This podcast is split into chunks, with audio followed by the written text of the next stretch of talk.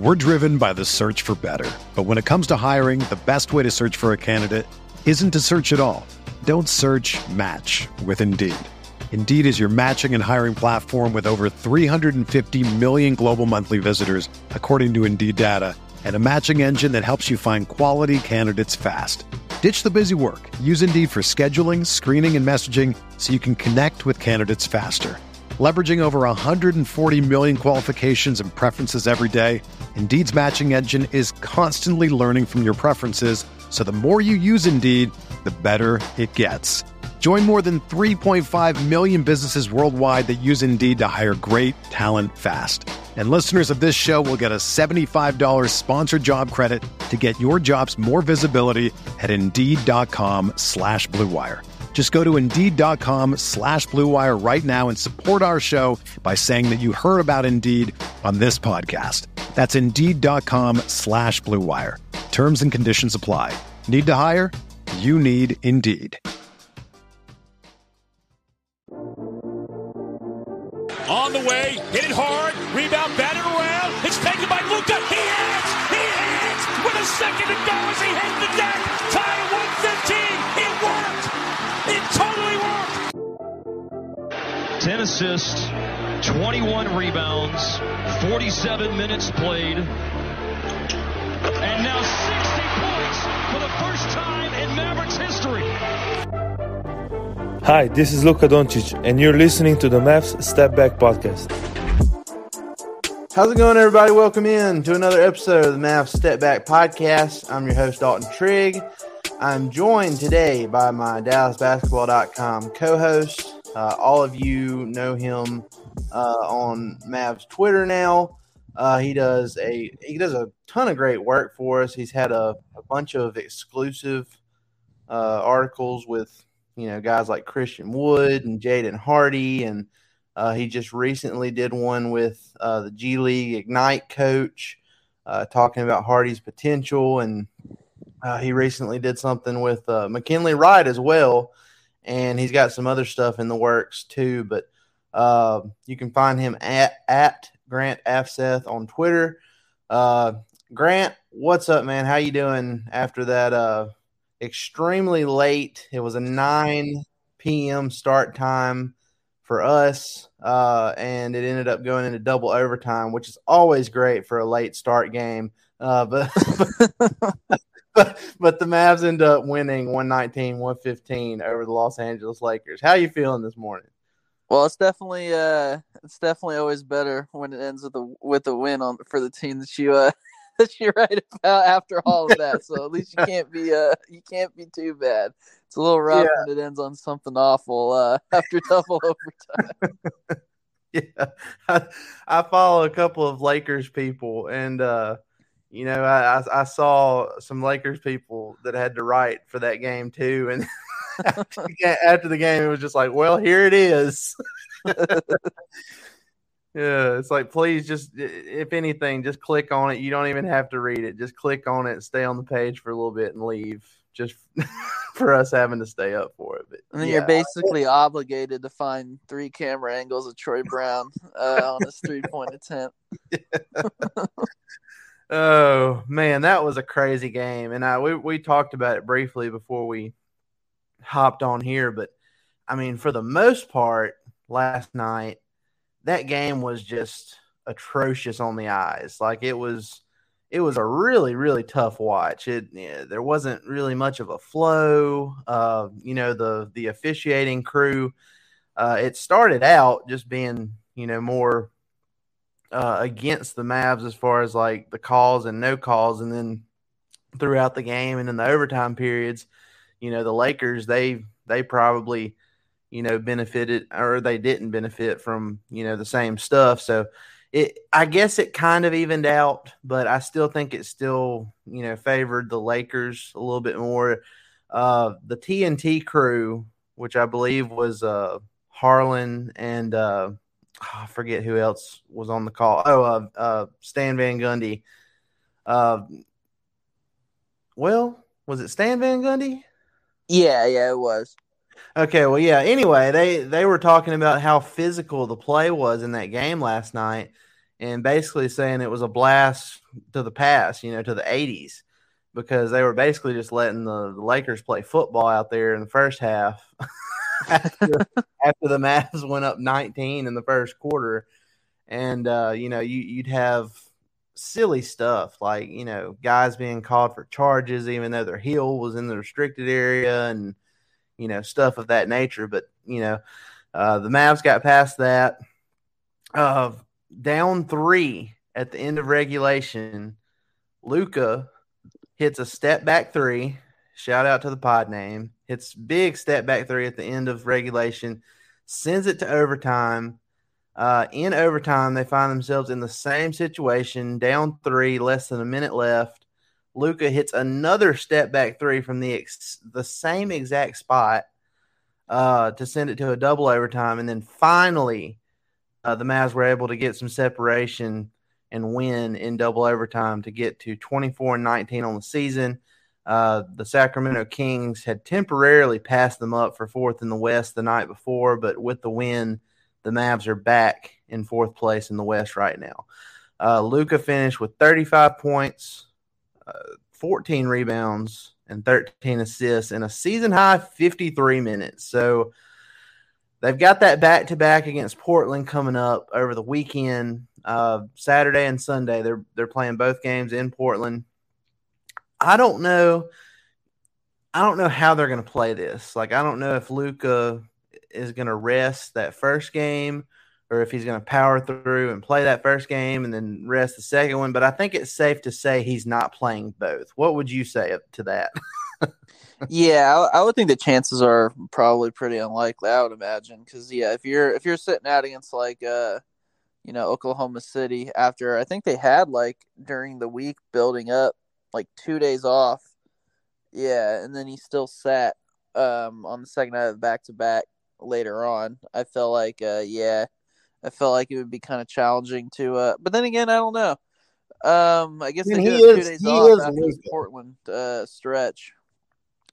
Yeah, but I mean, uh, yeah, he is Lucas. I mean, I guess anything's possible, but I mean that I feel like that ankle's been bothering bothering him a little bit lately, and you know, I I don't know, fifty three minutes that that's a lot. yeah, yeah, you're right. I, I, would I would not be uh, surprised in the slightest for sure.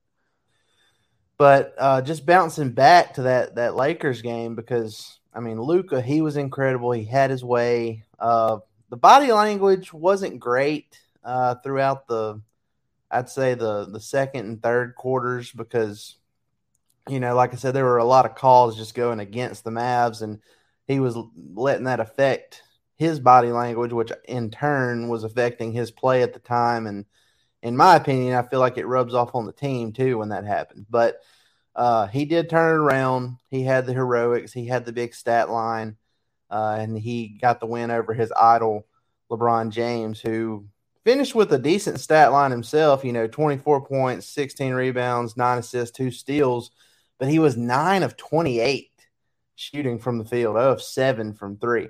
I never in my life, other than the 2011 NBA Finals, did I think LeBron would shoot that bad uh, against the Mavs. It seems like ever since those finals, he just he kind of has the Mavs number. But hey, you look up now, and Luka and the Mavs have uh, three consecutive wins over LeBron James. So, um, another thing I want to talk about, a couple things. Uh, we don't have to go into depth on this one, but Spencer Dinwiddie, he was the only other Maverick to you know eclipse 50 minutes. He played 51.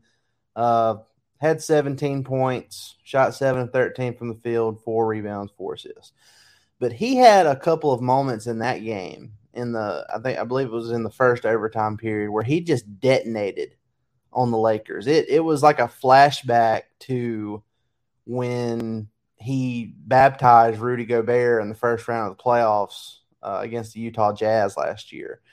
And you know, I I saw. Uh, I think it was uh, my guy Kirk Henderson with Mavs Moneyball last night. He he said he mentioned how Dinwiddie had been really struggling with his two point shots lately, and you know stuff like that helps.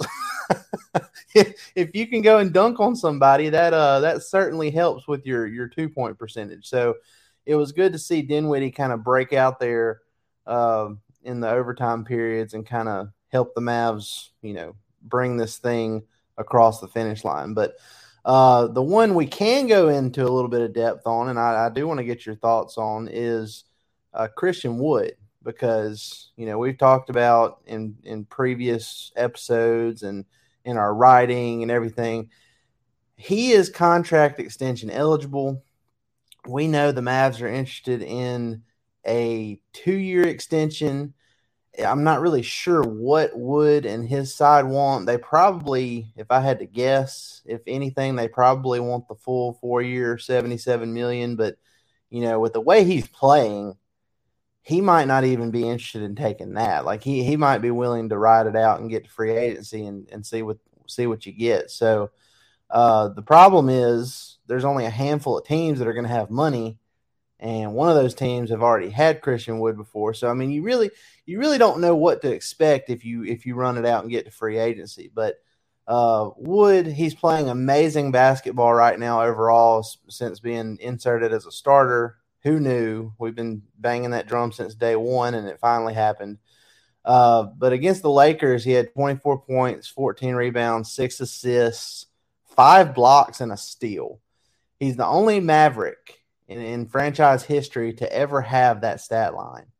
Uh, shot 10 of 17 from the field, had some huge, like, he, he ended up with five blocks. I feel like three of those blocks came in the second overtime.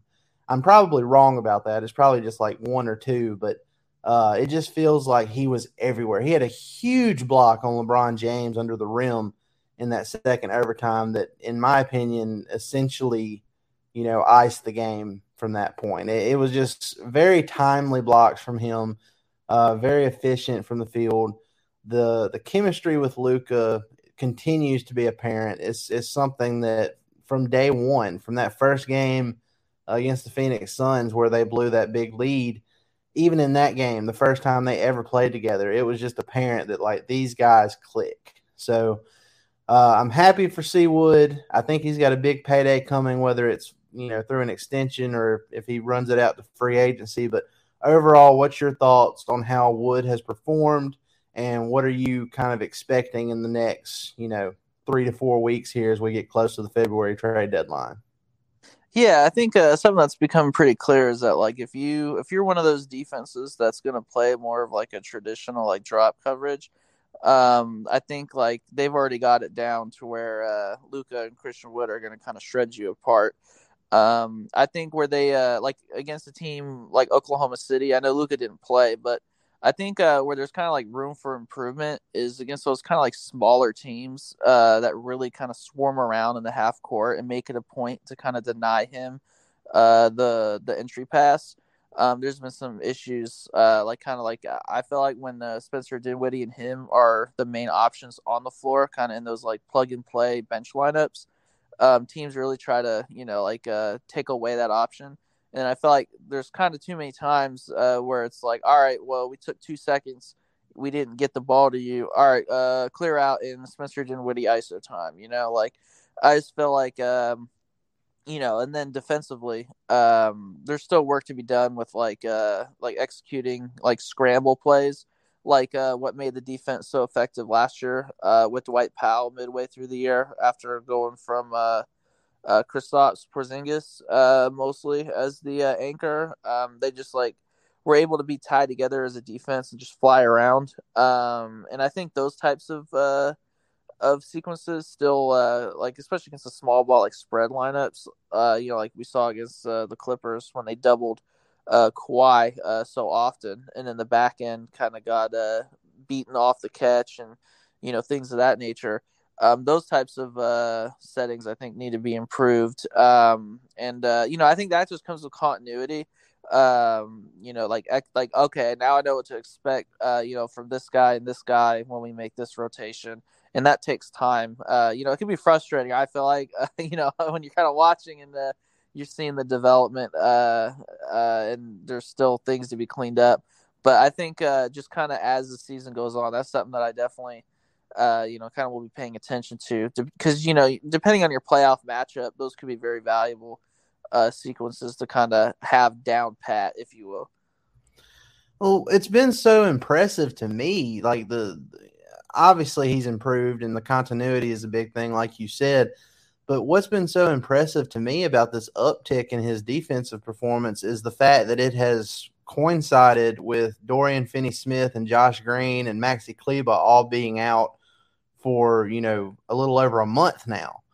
Uh, you know, that that's what's crazy to me. It's like overall the team should not be uh, should be in my opinion with who's on the on the roster right now if you're if you're looking top to bottom and you know how guys have played defensively uh, historically it's like how are the Mavs not giving up 130 points a game? Uh, but he, he's been so good individually, uh, and he's he's picked up the slack a little bit where you know they've kind of they kind of hung in there. Now the the defense hasn't been you know just great, but it's been passable, and that's really all you can ask.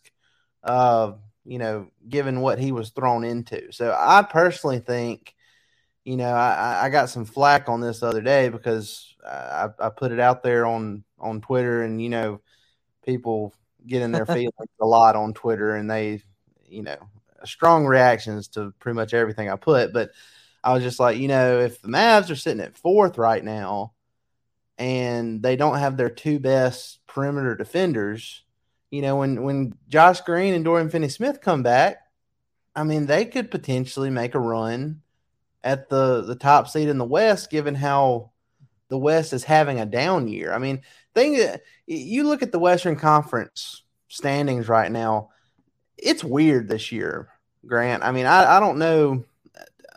Teams are dealing with a lot of different things.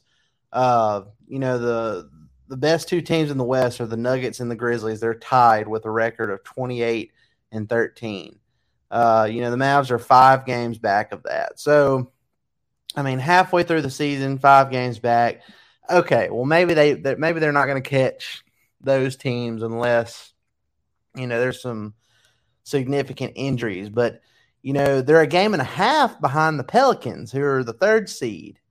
Uh, and you know Zion's hurt, Ingram's been hurt, uh, which seems to always be the case from year to year.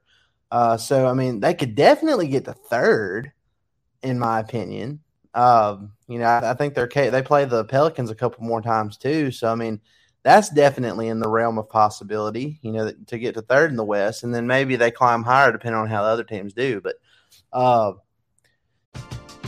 we're driven by the search for better. But when it comes to hiring, the best way to search for a candidate isn't to search at all. Don't search. Match with Indeed. Indeed is your matching and hiring platform with over 350 million global monthly visitors, according to Indeed data, and a matching engine that helps you find quality candidates fast. Ditch the busy work. Use Indeed for scheduling, screening, and messaging so you can connect with candidates faster. Leveraging over 140 million qualifications and preferences every day, Indeed's matching engine is constantly learning from your preferences, so the more you use Indeed, the better it gets. Join more than 3.5 million businesses worldwide that use Indeed to hire great talent fast. And listeners of this show will get a $75 sponsored job credit to get your jobs more visibility at Indeed.com slash BlueWire. Just go to Indeed.com slash BlueWire right now and support our show by saying that you heard about Indeed on this podcast. That's Indeed.com slash BlueWire.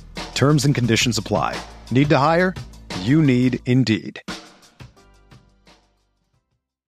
If you're a basketball junkie, then you know there's no better time of year than the NBA playoffs. Twice a week, JJ Redick is cooking on his podcast, The Old Man and the Three. He has guys come on in all stages of their careers to talk about the league and share stories you won't hear anywhere else, including Devin Booker on why he talks so much trash, Ray Allen's epic free throw competitions with LeBron in Miami, and the moment Tyrese Halliburton knew Pascal Siakam would be a good fit in Indy. In addition to player interviews, every Monday JJ breaks down the top three things happening around the NBA with unmatched analysis, not outlandish takes, and is often joined by masterminds of the game like Tim Legler to dive deep on rookie reports, trade breakdowns, and why is mean mugging now a tech? You won't find another outlet that covers the game as comprehensively and with such insight as JJ does it on The Old Man and the Three. Make this your companion podcast during the playoffs. Listen to The Old Man and the Three ad free on Wondery Plus or wherever you get your podcasts.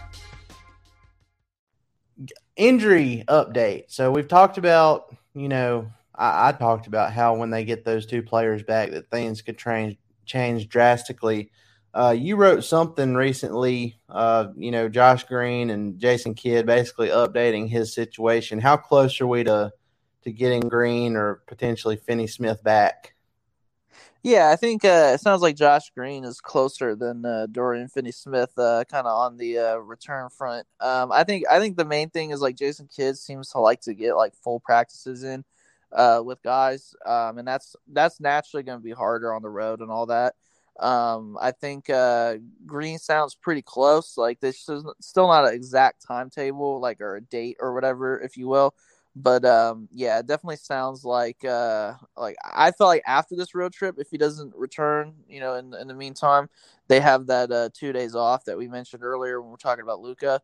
Um, that I feel like uh, you know it's very likely that they would practice the day before that Atlanta Hawks game uh, on on that Wednesday. Um, uh, you know, with the Tuesday practice, I think. Um, so I think that could be a good uh, kind of like date to to watch if uh, you know this back to back upcoming is uh, is kind of challenging to to work him in uh, for what they like to do. Yeah, yeah. That, well, they they definitely need it because you can tell they're still doing you know fairly well. You know, fighting in the even even the two games they lost before uh, beating the Lakers. You know, they've they've shown a lot of fight at times, but you know, there's sometimes where it just seems like they're running on fumes at this point. You know, they've gotten by without the without these other guys, you know, taking the the toughest defensive assignments. You know, that's the thing. Uh, Finney Smith and Green, they they take so much pressure off of everybody else because you know other guys aren't having to like they the Mavs started the game out last night with Tim Hardaway Jr. guarding LeBron. yeah, and then uh, he was guarding Kawhi Leonard, and uh, you know they sent all those doubles. Uh, and then like if you have Dorian out there, then maybe you, you you don't worry about that as much. And then if you have Josh Green out there, you can execute. You can definitely trust him to scramble around a lot more than uh, you know Tim Hardaway or or Spencer Dinwiddie and stuff like that for sure. Yeah, and I do want to give. I mean, this is probably something else that I'll catch flat for because there's so many people that just like don't like Jason Kidd, but uh, I mean, I, I, do give him a little bit of credit for how they played against LeBron. You, you know, because in the Christmas Day game, LeBron just torched the Mavs. Uh, and in that game last night, you know, when LeBron tried to ISO, I thought they did a pretty decent job of kind of walling him off uh, and, and making it extremely difficult. So I don't know it, it, seems like they made it. LeBron has amazing vision, but it seems like they did a good job stacking up against him and making it as difficult as possible. Uh, you know, if he makes some of those shots, he makes them, but uh, I think they did about as good of a job as a team defensively against LeBron as, as what you could have asked for. Yeah, I definitely agree, and I think uh, you know I think it was a, a contrast to you know their kind of how they did it against Kawhi. I think uh, you know they probably cleaned that up, thinking you know you know just kind of comparing the the two. Like uh, you probably don't want to leave uh, Tim Hardaway on an island against either of those guys. But right. the way you kind of send that help uh, definitely uh, makes a big difference for sure. And sending so many, uh, they sent so many hard doubles at Kawhi and Kawhi knew it was coming every single time, and then they they'd end up with a super easy shot. so it was good to see him kind of kind of get away from that in this Lakers game. But yeah, so I mean, it it was it was a game that should not have even sniffed an overtime period because I, I feel like even with the injuries, the Mavs are just such a more talented overall team than the Lakers. Uh, but you know, they they had a 19 point first quarter lead that started to dwindle. Uh, and then next thing you know, it's going into overtime, and then the second overtime because, uh, you know, like the old saying that Dirk saves all butts. Well, that applies to Luka now. Luka saves all butts. He hit some some really really big threes there, uh, back to back in the fourth quarter and in overtime. Really clutch stuff from him. I don't see how anybody. I know there's hype around other guys in the league. There, the, league is in such a great place talent wise, um, and you have some really good contenders for MVP. But I don't see how you look at what Luka has done with this shorthanded roster, you know, over the last month, uh, and say that he's not the MVP. I just, I just look at it and obviously I'm a little biased towards it, but I mean, just what he's been able to do, and the Mavs are after everything they they did to kind of make you think that they're going to have a bad year at the beginning of the season, uh, to turn it around and to be sitting at, at fourth in the West over halfway through it now. Uh, to me, I think that's good enough for him to to win MVP. So I guess we'll we'll see how it goes. But uh, Grant, one more thing I want to touch on, and we're going to get out of here. Uh, the trade deadline. We're less than a month away, a little over three weeks until we get there. The Mavs, they have been. Uh, the, the, rumors have kind of picked up. You know, in previous years, you might hear one or two things involving the Mavs, and that's kind of it. Uh, this year, it seems like it's kind of picked up a little bit. There's a little bit more noise than than what there usually is, and I don't know if that's a good thing or not, but uh, we have a handful of them. We've got uh, multiple rumors with Tim Hardaway Jr. connecting him to the uh, Cleveland Cavaliers, who apparently like him. Uh, there's been talks about a Tim Hardaway Jr. Caris LeVert swap there.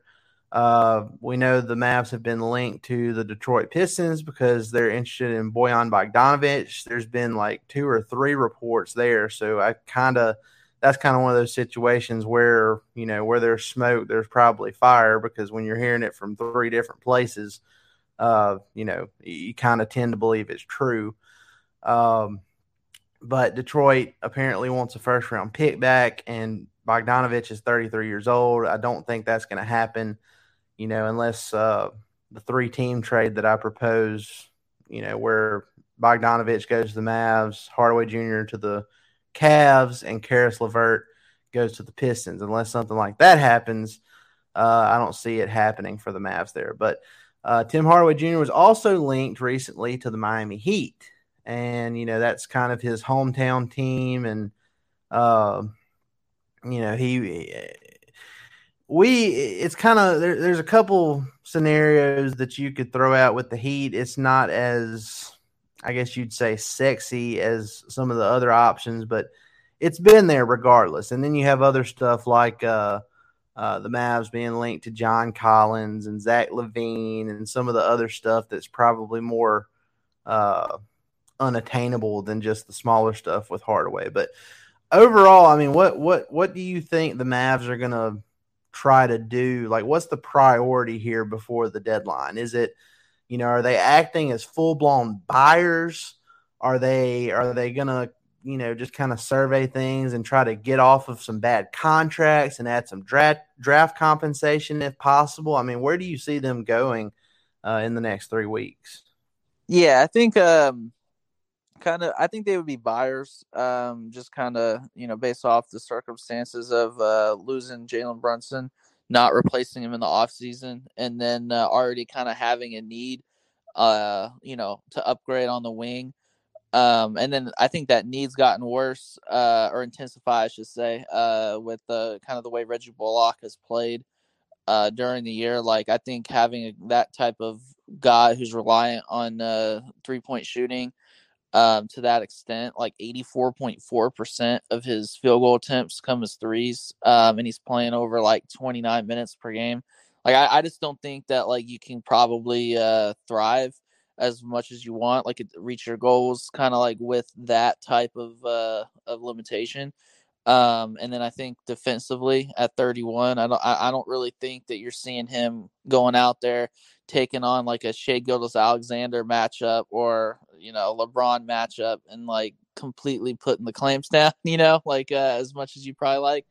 Um, right. So I think uh, I think there'd probably be buying within reason. Uh, you know, like I would say maybe this, maybe like I would say I would expect like window shopping, and then if the price is right, I would I would see some like probably like some re- reasonable trade or something of that nature. I would imagine. Yeah, I mean, I just you kind of look at the the landscape and you know especially like with tim hardaway jr it's it's it's really a, a weird situation and you know just a just a hypothetical here but like with the miami heat like you only have a couple options uh you know if something happens there. You know if you're if you you could pair tim hardaway jr with uh you know reggie bullock and you know potentially get like kyle lowry for example uh uh, our guy Fish, he wrote about that uh, possibility the, the other day on DallasBasketball.com. And, um, you know, that would be a possibility. I'm not quite sure that Miami is to the point. I mean, eh, they're, they're going to make some changes for sure, I think, but I don't know if they're to the point of, you know, trading the guy that they signed in free agency, uh, you know, less than two years ago yet. But you know, we, we, know the Mavs came second in the in the free agency sweepstakes to uh, to Kyle Lowry, which is usually the case when Mavs free agency. But uh, hold on, my dryer has to get that out of its system real quick. Okay. um, and then you know the other option that makes sense financially, but probably doesn't make a lot of sense, you know, practically for the Mavs or contractually is Duncan Robinson because you know he, in my opinion, he moves better off ball than Tim Hardaway Jr. does. I could see him meshing really well, um, you know, with Luka and how they like to play offense. Uh, but that contract is brutal, and I, I'm pretty sure he's on contract through like 2026, if I'm not mistaken. It might be 2025, but still. Uh, making about the same per year as Hardaway, but it's just a lot longer contract and it's not descending like Hardaway's is. Uh, if something like that was in play, I mean, I would have to think that the Mavs would, you know, have to demand a first round pick in return. I mean, is that fair of me to say? yeah, I think uh, Duncan Robinson's production has deteriorated like so significantly. I think he's averaging under like seven points per game uh if i uh like i didn't check before like last night's game so if it changed but uh you know i wouldn't know but uh yeah i think he's averaging below that and that's like you know when you know his defensive limitations his three point percentage has declined because you know his teams aren't going to leave him open um but also like he's not succeeding as much like with the dribble handoffs playing uh less uh next to bam Adebayo and you know, I think like you, you just have to get compensated with that type of contract and his production decline. Um, cause you know, for as, for as, uh, you know, much talk about Tim Hardaway's contract as there is, um, his production is substantially higher at this point, um, uh, than uh, Duncan's. I, I, so I would definitely think that there should be compensation there, especially with one one less year, if I if I'm not mistaken, on the on the contract. That's the thing too. It's like Tim Hardaway Jr. might be inconsistent at times, but his volume is so high. Like it just he's so important to the Mavs, and that's that's the thing that I think they're trying to get away from. I think they don't like how dependent they are on on Hardaway Jr.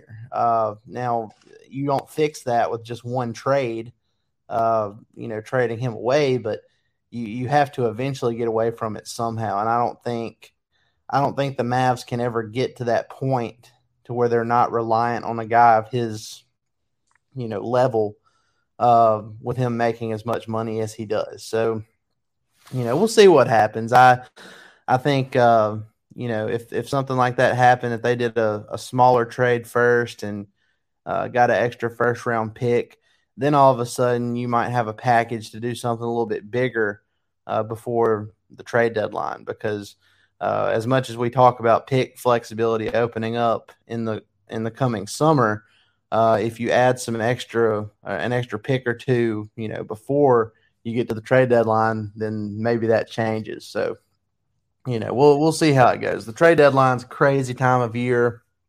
Uh, you guys need to stay tuned to DallasBasketball.com because we have a ton of good stuff coming. We've already we've already kind of blown the doors open with the trade stuff, and there's more stuff coming. And then obviously Grant has his uh, uh, really good game analysis that he does, and uh, some exclusive work, and there's more of that coming too. So, Grant, I know you've had fun with that stuff lately, and uh, just keep it up, man. It's great stuff. Yeah, I appreciate it. Hopefully, uh, you know, uh, Josh Green comes back soon. Uh, you know, for uh, as we expect. Um, because yeah, I think uh, something should be uh in the works for that on that front for sure. Well, and another thing I'm going to mention here, and we're going to hop off. Uh, I am doing this podcast is it just turned. Uh, let's see, it was 2019 when we started it, so it just turned four years old. Um, and I mean, last year was by far a record year as far as you know people subscribing, listening, and whatnot. So I'm giving away a Luka Doncic Mav City Edition jersey. Uh, it's the pin tweet on my profile at Dalton underscore Trig. Y'all be sure to go look at that uh, and enter. It, it's running from now until uh, the NBA All Star break. So uh, be sure to go do that. Uh, you'll have a chance to win a very nice Luka Doncic jersey. And appreciate all you guys who come in here and listen every week and uh, our day one subscribers and and the people who have just hopped on the train. So, guys, I appreciate every one of y'all. Grant, appreciate you coming on here and joining me today. Um, this is fun. We'll have to do it again sometime, but um, we will see how the Mavs do after this uh, really thrilling but probably unnecessary double overtime win over the we'll see how they do against the Trailblazers uh, coming up this weekend. But guys, appreciate it. Y'all have a great rest of your weekend, and we will see you next time. Y'all have a good one.